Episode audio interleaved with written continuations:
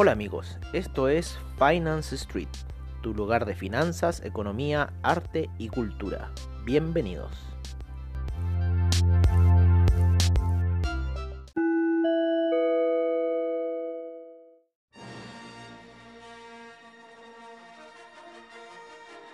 Hola amigos de Finance Street y bienvenidos a este nuevo sábado de reportajes, como siempre al estilo de Finance Street en donde tratamos de tocar algún tema que nos pueda acercar hacia el mundo del arte y la cultura.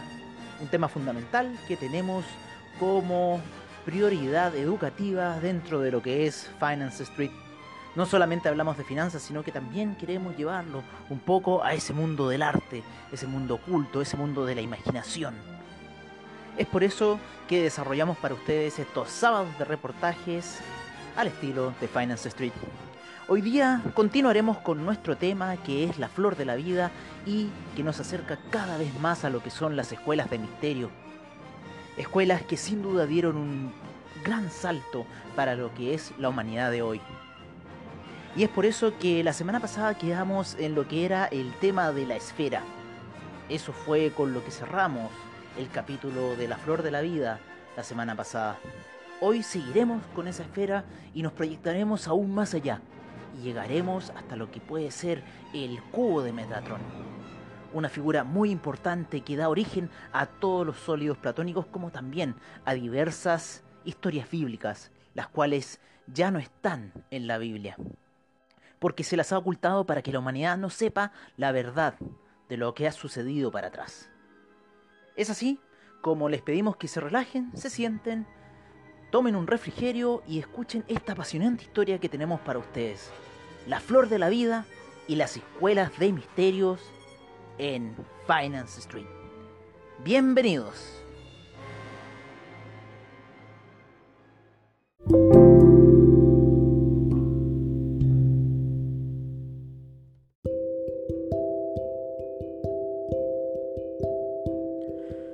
Como habíamos comentado en el capítulo anterior, en el tema de la flor de la vida habíamos dicho que el espíritu era un punto en el espacio el cual se veía reflejado principalmente en lo que era la escuela de misterios del ojo de Horus. Y que este espíritu era un punto en el vacío, el cual decidió proyectarse y decidió proyectarse hacia todos sus lados. Hacia adelante, hacia atrás, hacia la derecha, hacia la izquierda, hacia arriba y hacia abajo. Con esto fue creando una figura octaédrica, la cual en un minuto empezó a girar. Y empezó a girar también en todos sus puntos y direcciones a las cuales se proyectaba. Es también como esta figura octaédrica fue lo que se reflejó en el Egipto con las pirámides. Tan pirámides que también se habían construido en Marte en un principio. Figura muy fundamental dentro de lo que es la arquitectura como el misticismo, la pirámide. Y esta pirámide construía una figura octaédrica, que también construía una proyección de esta misma hacia abajo y comenzó a girar, a rotar y a rotar en todos los puntos de las proyecciones a las cuales se estaba dirigiendo. Es en esta rotación en la que empieza a formar la figura de la esfera. Y es en esta rotación y en esta esfera cuando el espíritu decide ya hacer el siguiente movimiento, el cual será el Versica Piscis. Y ese Versica Piscis consiste en que el espíritu desplaza desde su centro hasta el extremo superior de la esfera. Es así como se forman, si lo vemos desde una proyección de dos dimensiones, se forman los dos primeros círculos, que sería la proyección de la flor de la vida. Cuando el espíritu está en el centro de su segunda esfera, viendo hacia abajo a la Versica Piscis, está observando un nuevo círculo creado, el círculo de la Versica Piscis. Este círculo es lo único que es nuevo y las instrucciones del espíritu son ir hacia lo que recién se creó. No importa hacia dónde vaya este nuevo círculo, no puede cometer un error. Solo se mueve hacia alguna parte en ese círculo y proyecta una nueva esfera. Por ende, eh, lo que hace la esfera es empezar a bordear este círculo, como les decíamos si los ven en la proyección eh, de dos dimensiones. El Versica Piscis tiene relación a lo que hablan los textos bíblicos sobre el, lo que es el hágase la luz. Es este primer movimiento que genera la esfera hacia cualquier lado, hacia arriba, hacia abajo, hacia el que sea, pero esta separación de ambas esferas y la formación de los eh, dos primeros círculos es lo que hace que los textos bíblicos llamen el hágase la luz. Luego el segundo movimiento ya genera un tercer círculo y en esto se generan ya, por decirlo así, tres esferas. Y en estas tres esferas se genera lo que es la estrella tetraédrica.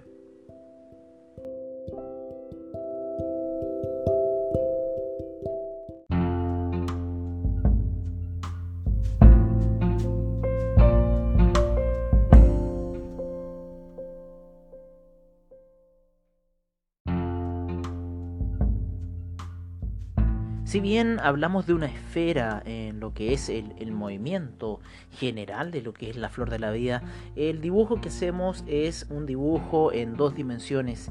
Y este dibujo, este desplazamiento es desde su centro hasta lo que es el perímetro del círculo. Y por ende cada perímetro va pasando por el centro mismo del primer círculo cada círculo es eh, igual o el uno con el otro, no sufre ninguna diferencia y es así como cada movimiento va buscando el perímetro del círculo anterior, siguiendo por el perímetro exterior del primer círculo. Es un poco de difícil de entender y complejo, sin embargo cuando uno ve el dibujo de la flor de la vida lo entiende claramente y es por eso que a esto se le llama geometría sagrada, porque es una geometría que sigue un solo patrón, sin embargo este patrón crea muchos patrones. Y es así como la flor de la vida se encierra en lo que es la Biblia.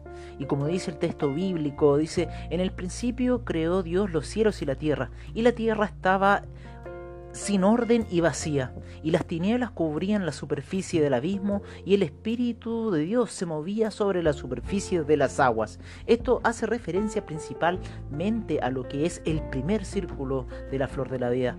Entonces Dios dijo, sea la luz, y hubo luz, y vio Dios que la luz era buena, y separó Dios la luz de las tinieblas, y llamó Dios a la luz día, y a las tinieblas llamó noche, y fue la tarde y la mañana un día. Esto se refiere principalmente a lo que ocurrió con el Versica. Entonces Dios dijo, hay expansión en medio de las aguas y separé las aguas de las aguas. E hizo Dios la expansión y separó las aguas que estaban debajo de la expansión de las aguas que estaban sobre la expansión. Y así, y fue así y llamó Dios a la expansión cielos y fue la tarde y la mañana del segundo día.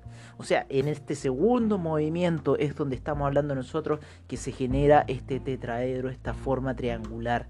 Y así siguen los demás días, el tercer día, el cuarto día, el quinto día y termina cerrándose en el sexto día. Este sexto día serían los seis primeros círculos exteriores al círculo central, que conformarían en sí los siete círculos.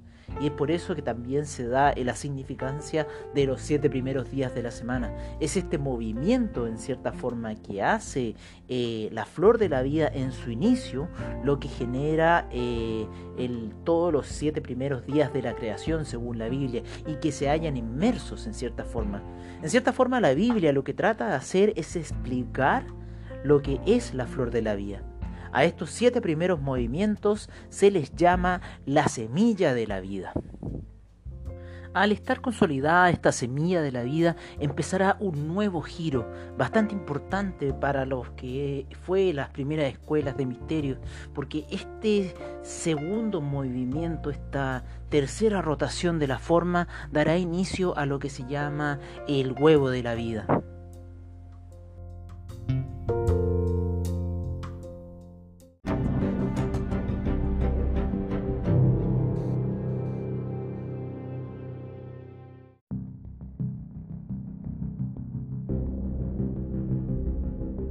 Sin duda que resulta bastante complejo entender todo esto que estamos hablando ahora. Eh, es por eso que existen en cierta forma los textos eh, bíblicos o textos sagrados en distintas religiones. Y estos textos se generaron desde las distintas escuelas de misterios que existieron en el planeta. Una de las grandes escuelas de misterios que existió mucho tiempo atrás fue la Atlántida. Sin embargo, esta se sumergió y se hundió y terminó de la noche a la mañana, creando un gran desastre en lo que sería eh, la humanidad venidera. Pero después del hundimiento de la Atlántida, una de las primeras y principales escuelas de misterio que se creó fue la escuela que se situó en Egipto a la cual se le dio el nombre de la Escuela de Misterios del Ojo de Horus. Es en esta escuela de misterio en donde se trata de explicar el inicio de la vida.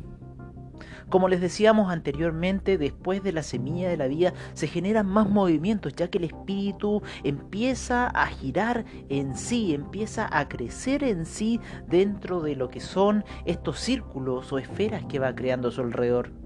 Estas esferas se aprecian claramente en lo que son eh, la vida como tal, desde lo que es la creación hasta de nosotros mismos. Por eso es importante la flor de la vida, por eso es importante todo este misterio, porque la flor de la vida lo único que encierra en sí es el misterio de la vida, es el misterio de cómo las cosas crecen, de cómo las cosas se van eh, evolucionando en sí, desde las caracolas, nosotros mismos, todo lo que hay con vida pertenece a lo que son los patrones de la flor de la vida. No hay nada que se escape de esta situación. Y es por eso que para las escuelas de misterio esto era un factor demasiado importante para saber. Luego de la creación de lo que es el huevo de la vida, que en cierta forma termina encerrando la primera figura de lo que es la flor de la vida como tal, esta, esta hermosa figura que está en su centro con sus bordes todo redondeado y encerrado en sí, la, los movimientos siguen creciendo hasta que terminan confirmando los 19 primeros círculos, con lo cual esos 19 primeros círculos terminan dando el dibujo del patrón de la flor de la vida. Esto, si uno saca todos los dibujos, terminarían creando un círculo central de un mismo diámetro y todos los demás círculos de ese mismo diámetro del círculo central alrededor de este círculo. Si uno hace el experimento en su casa, tendrá este círculo central y sin mover ese diámetro genera otros círculos alrededor y tienen que dar alrededor seis círculos con lo cual estaríamos proyectando siete círculos, un círculo central y seis círculos a su alrededor. Luego de esta figura podemos generar unas directrices hacia arriba y en diagonal y empezaríamos y podríamos poner otros círculos sobre estos círculos que están alrededor y generaríamos otros nuevos seis círculos, con lo cual tendríamos a su haber 13 círculos. Estos 13 círculos son demasiado importantes porque generarán una figura en especial. Y esta figura en especial se generará al unir todos los vértices desde el centro de aquellos círculos. Y esta figura se llamará el cubo de Metatron. Y a la figura de los círculos se la llamará el fruto de la vida. Y por un lado, el fruto de la vida será la componente femenina, ya que será toda la forma redonda. Sin embargo, el cubo de Metatron esconde los componentes masculinos de toda esta situación universal.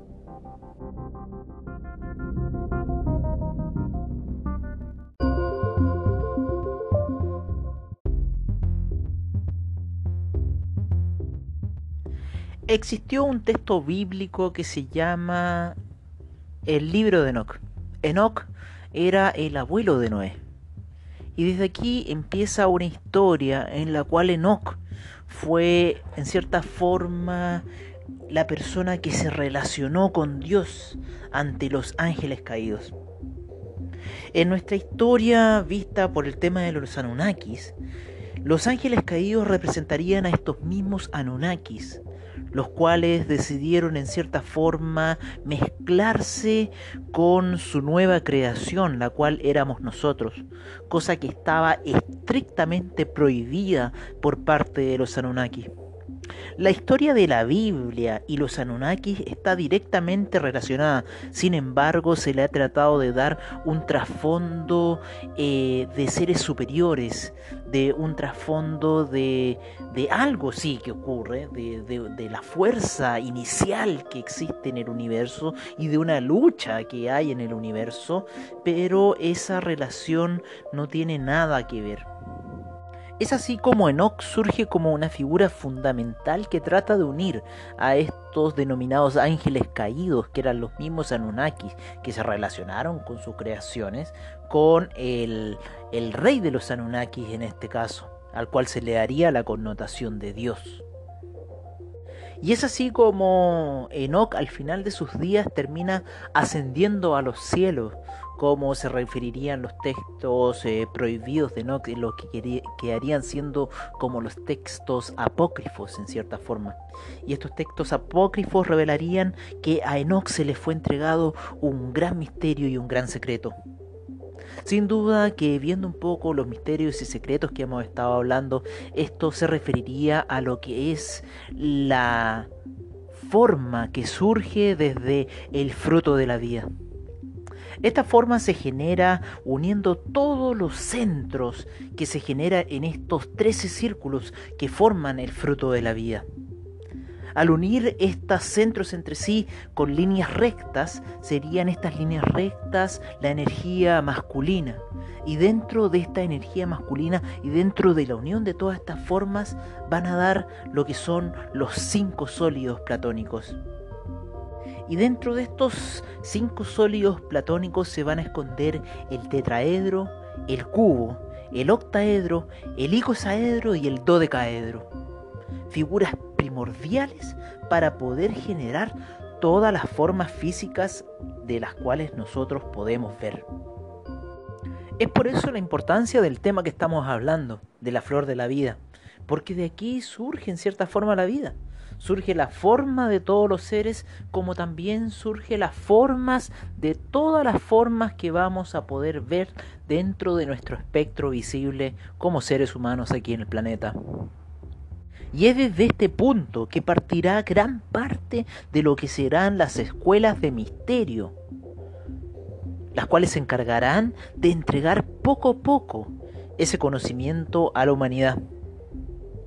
Empezaremos con la escuela de misterio de Egipto y después iremos yendo hacia las distintas escuelas de misterio de las cuales tenemos conocimiento, como la que hubo en Grecia, como las que hubieron aquí en América y como las que hubo también en Asia y en la India.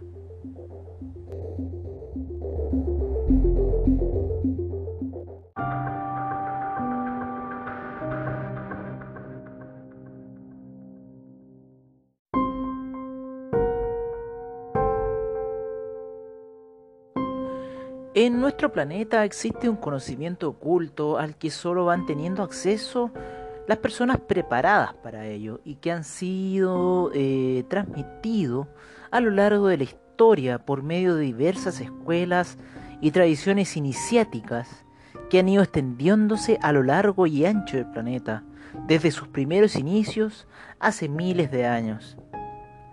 El planeta tiene una antigüedad de millones de años, pero el conocimiento más extendido de su historia se remonta únicamente a los últimos miles de años, habiendo numerosos vacíos en cuanto a la concepción y sucesión cronológica de pueblos antiguos que habitaron el planeta.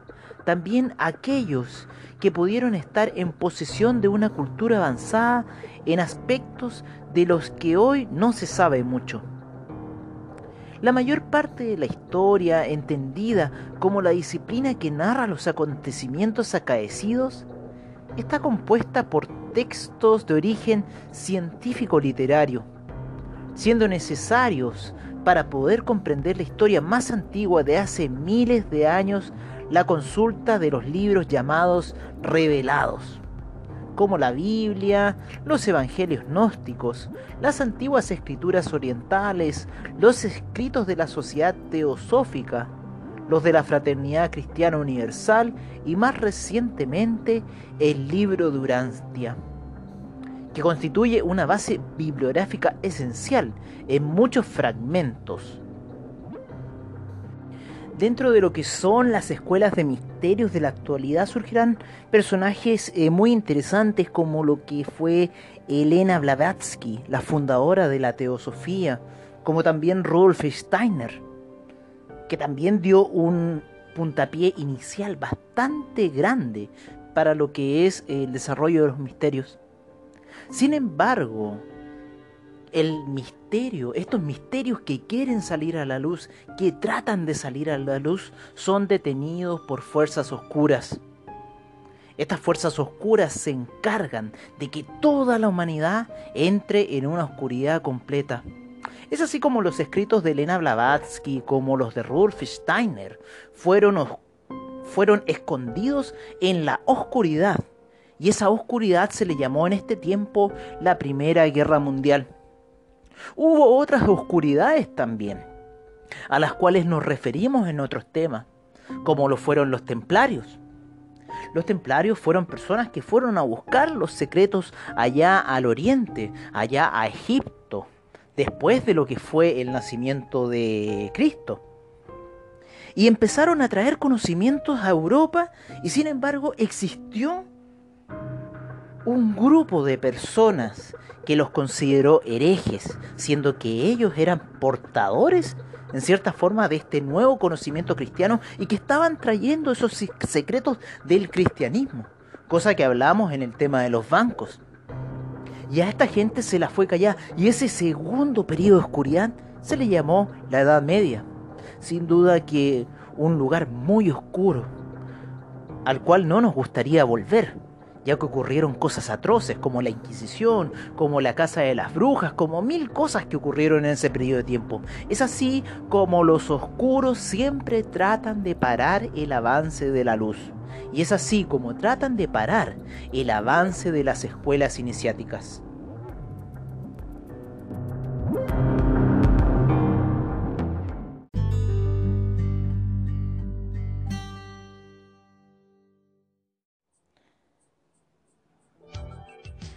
Es así como los oscuros siguen haciendo de las suyas en nuestros tiempos. Primero fue con la Primera Guerra Mundial. Luego, la Segunda Guerra Mundial trató de dar un vuelco a la oscuridad que habían creado los oscuros.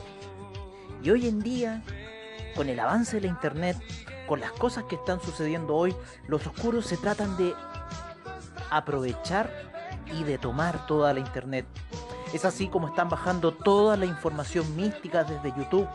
Es así como han bajado canales de YouTube.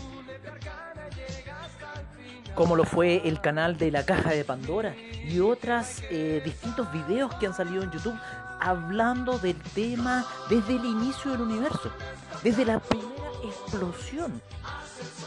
Y esa primera explosión también es lo que se refleja en el misterio de la Biblia. Esa primera explosión es lo que separó la luz de la oscuridad tal cual como lo dice el texto bíblico. Y es en esa separación de la luz de la oscuridad cuando ocurre lo que es eh, la separación de la conciencia en sí, en donde se vuelve lo bueno y en donde se vuelve lo malo, en donde se vuelve la luz y se vuelve la oscuridad. Y es desde este punto donde empiezan a surgir razas como los de Sirius, los seres humanos, los reptilianos y los carianos. Sin duda que un tema que dejaremos para nuestra siguiente edición, en lo que es ahora ya y metiéndonos de lleno en las escuelas de misterio, y en donde empezaremos a ver los misterios que tiene la humanidad reservados para nosotros, que están siendo callados por aquellas entidades oscuras que no quieren que tú llegues a la luz. Es así amigos como nos despedimos por ahora y los esperamos el siguiente sábado para un nuevo sábado de reportaje al estilo de Finance Street, en donde tratamos de acercarte el arte, donde tratamos de acercarte la cultura y el misterio a tu vida. Y así puedas tener una nueva perspectiva en todo lo que ocurre a tu alrededor. Por eso, como siempre, agradecemos su sintonía y nos veremos el próximo fin de semana en un nuevo sábado de reportaje al estilo de Finance Street. Hasta pronto amigos.